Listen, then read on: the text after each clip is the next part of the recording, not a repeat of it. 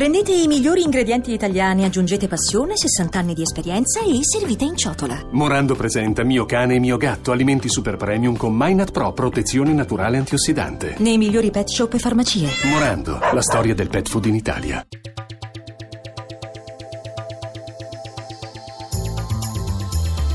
GR1 Economia.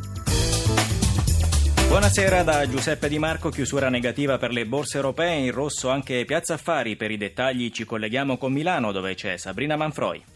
Sì, buongiorno. Dopo una giornata incerta ma in lieve rialzo per Milano, le borse europee sono, hanno chiuso tutte in territorio negativo e si è portata in rosso anche Wall Street dove il Dow Jones cede lo 0,3%. In Europa Milano ha perso lo 0,37%, Londra lo 0,55%, Francoforte ha chiuso sotto la parità, Parigi meno 0,48%. Tra i titoli oggi in evidenza sulla finale hanno prevalso gli acquisti sui titoli automobilistici con con eh, Fiat che ha guadagnato l'1,78, Xor l'1,90. Bene anche tra i bancari BPR più 1,81% e Ubibanca più 1,37%. Sul fronte opposto è scesa Brembo che ha perso il 2%, ma è andata giù anche Unicredit più 1,80, eh, scusate, meno 1,83% e Fineco Bank meno 1,64%. Lo spread ha chiuso allargandosi a 177 punti base con rendimento decennale al 2,31% e infine la moneta unica che è salita sul dollaro a quota 1,1430. Linea allo studio. Grazie a Sabrina Manfroi. Ora diamo nuovamente il benvenuto al nostro ospite della settimana, Francesco Daveri, docente di politica economica all'Università Cattolica di Piacenza. Buongiorno professore. Buongiorno. Allora parliamo della situazione delle banche. Domani alla Camera il voto di fiducia sul decreto legge per le banche venete. Intanto ieri il ministro Padoan ha incassato un sostanziale via libera dall'Eurogruppo sugli interventi per salvare gli istituti. Possiamo dire che il sistema è stato messo in sicurezza o c'è ancora altro da fare?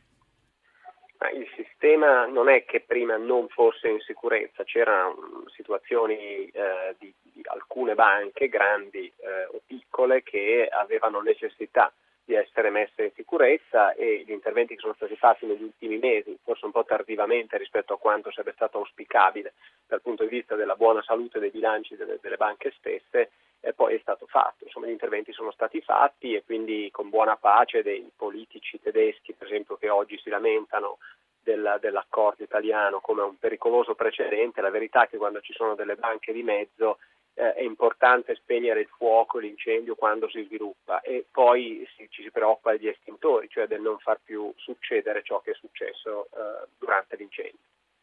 Cambiamo argomento, aumenta la produzione industriale in Italia, secondo le stime del centro studi di Confindustria, dello 0,4% tra maggio e giugno e dello 0,7% tra il primo e il secondo trimestre. Possiamo parlare di una vera ripresa, considerando anche che in passato eh, ci sono stati numerosi stop and go? In effetti i dati di, eh, di maggio eh, cominciano a, e anche quelli del mese, dei mesi precedenti cominciano a delineare una situazione di segni più che si accumulano. Rispetto all'anno scorso siamo quasi a più 3% rispetto allo stesso mese dell'anno precedente. Considerando i cinque mesi, sempre meglio fare la media, insomma, quando si confrontano i dati mensili, quindi considerando i cinque mesi di quest'anno rispetto ai, ai cinque mesi dell'anno precedente, anche lì siamo intorno al 2%, quindi eh, si parla di una ripresa. Certo non è una ripresa eh, con, che, che, possa far stappare immediatamente bottiglie, però eh, l'importanza del ritorno di un segno più che vada oltre lo 0, è rilevante. Mi sembra che la produzione industriale stia dando il suo contributo eh, da questo punto di vista.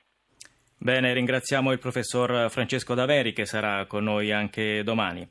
La Fondazione Nasarco, l'ente nazionale di assistenza per gli agenti rappresentanti di commercio, inaugura una nuova stagione diversificando il capitale da investimenti immobiliari. Sentiamo il presidente Gian Roberto Costa, intervistato da Gelsomina Testa. E Nasarco, eh, grazie a un cambiamento dello statuto che l'ha resa partecipativa e democratica, abbiamo avuto lo scorso anno delle elezioni dirette, sta subendo una trasformazione radicale. Radicale perché ha assunto posizioni nuove di democrazia e quindi sta percorrendo rispetto al passato vie estremamente nuove. E quali sono queste novità? Le novità sono dare regole eh, diverse, più efficaci, abbiamo eh, provveduto tra l'altro a fare un bilancio sociale in modo da rendere trasparente a quelle che sono le nostre posizioni e a immaginare un ente che investa nell'economia reale del Paese permettendo di copartecipare al mantenimento, alla crescita, allo sviluppo della, d'Italia. Spostati dalla gestione tradizionale a una gestione più innovativa, molto partecipata,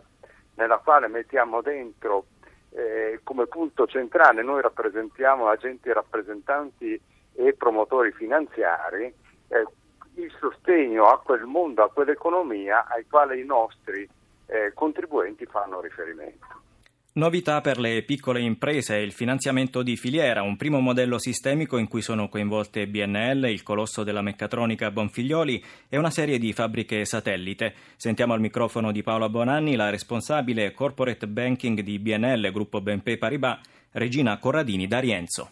Si tratta di uscire da quello che è un progetto regolamentare e fiscale a sostegno degli investimenti a farlo diventare in concreto un sostegno industriale e finanziario agli investimenti delle piccole e medie aziende italiane. Le aziende grandi, che noi chiamiamo champion, che a loro volta hanno molti fornitori medio-piccoli, insieme inserirci noi nella filiera e supportare gli investimenti tecnologici e innovativi delle piccole e medie imprese per a loro volta riuscire ad evolvere ed essere sempre più partner strategici delle grandi aziende. Quali sono le filiere che si sono rivolte a voi? Abbiamo già il primo caso di partnership eh, a tre, quindi la banca, una grande azienda leader in quello che è il settore meccanico ed elettronico nel mondo e i fornitori strategici che l'azienda stessa ha scelto. Quindi non è più la piccola azienda che viene da voi? Continua a venire da noi, ma è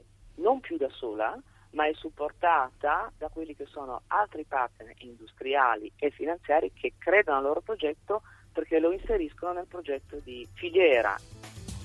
E per oggi è tutto, grazie a Cristina Pini per la collaborazione e a Stefano Capogna per la parte tecnica. Da Giuseppe Di Marco, buon proseguimento d'ascolto.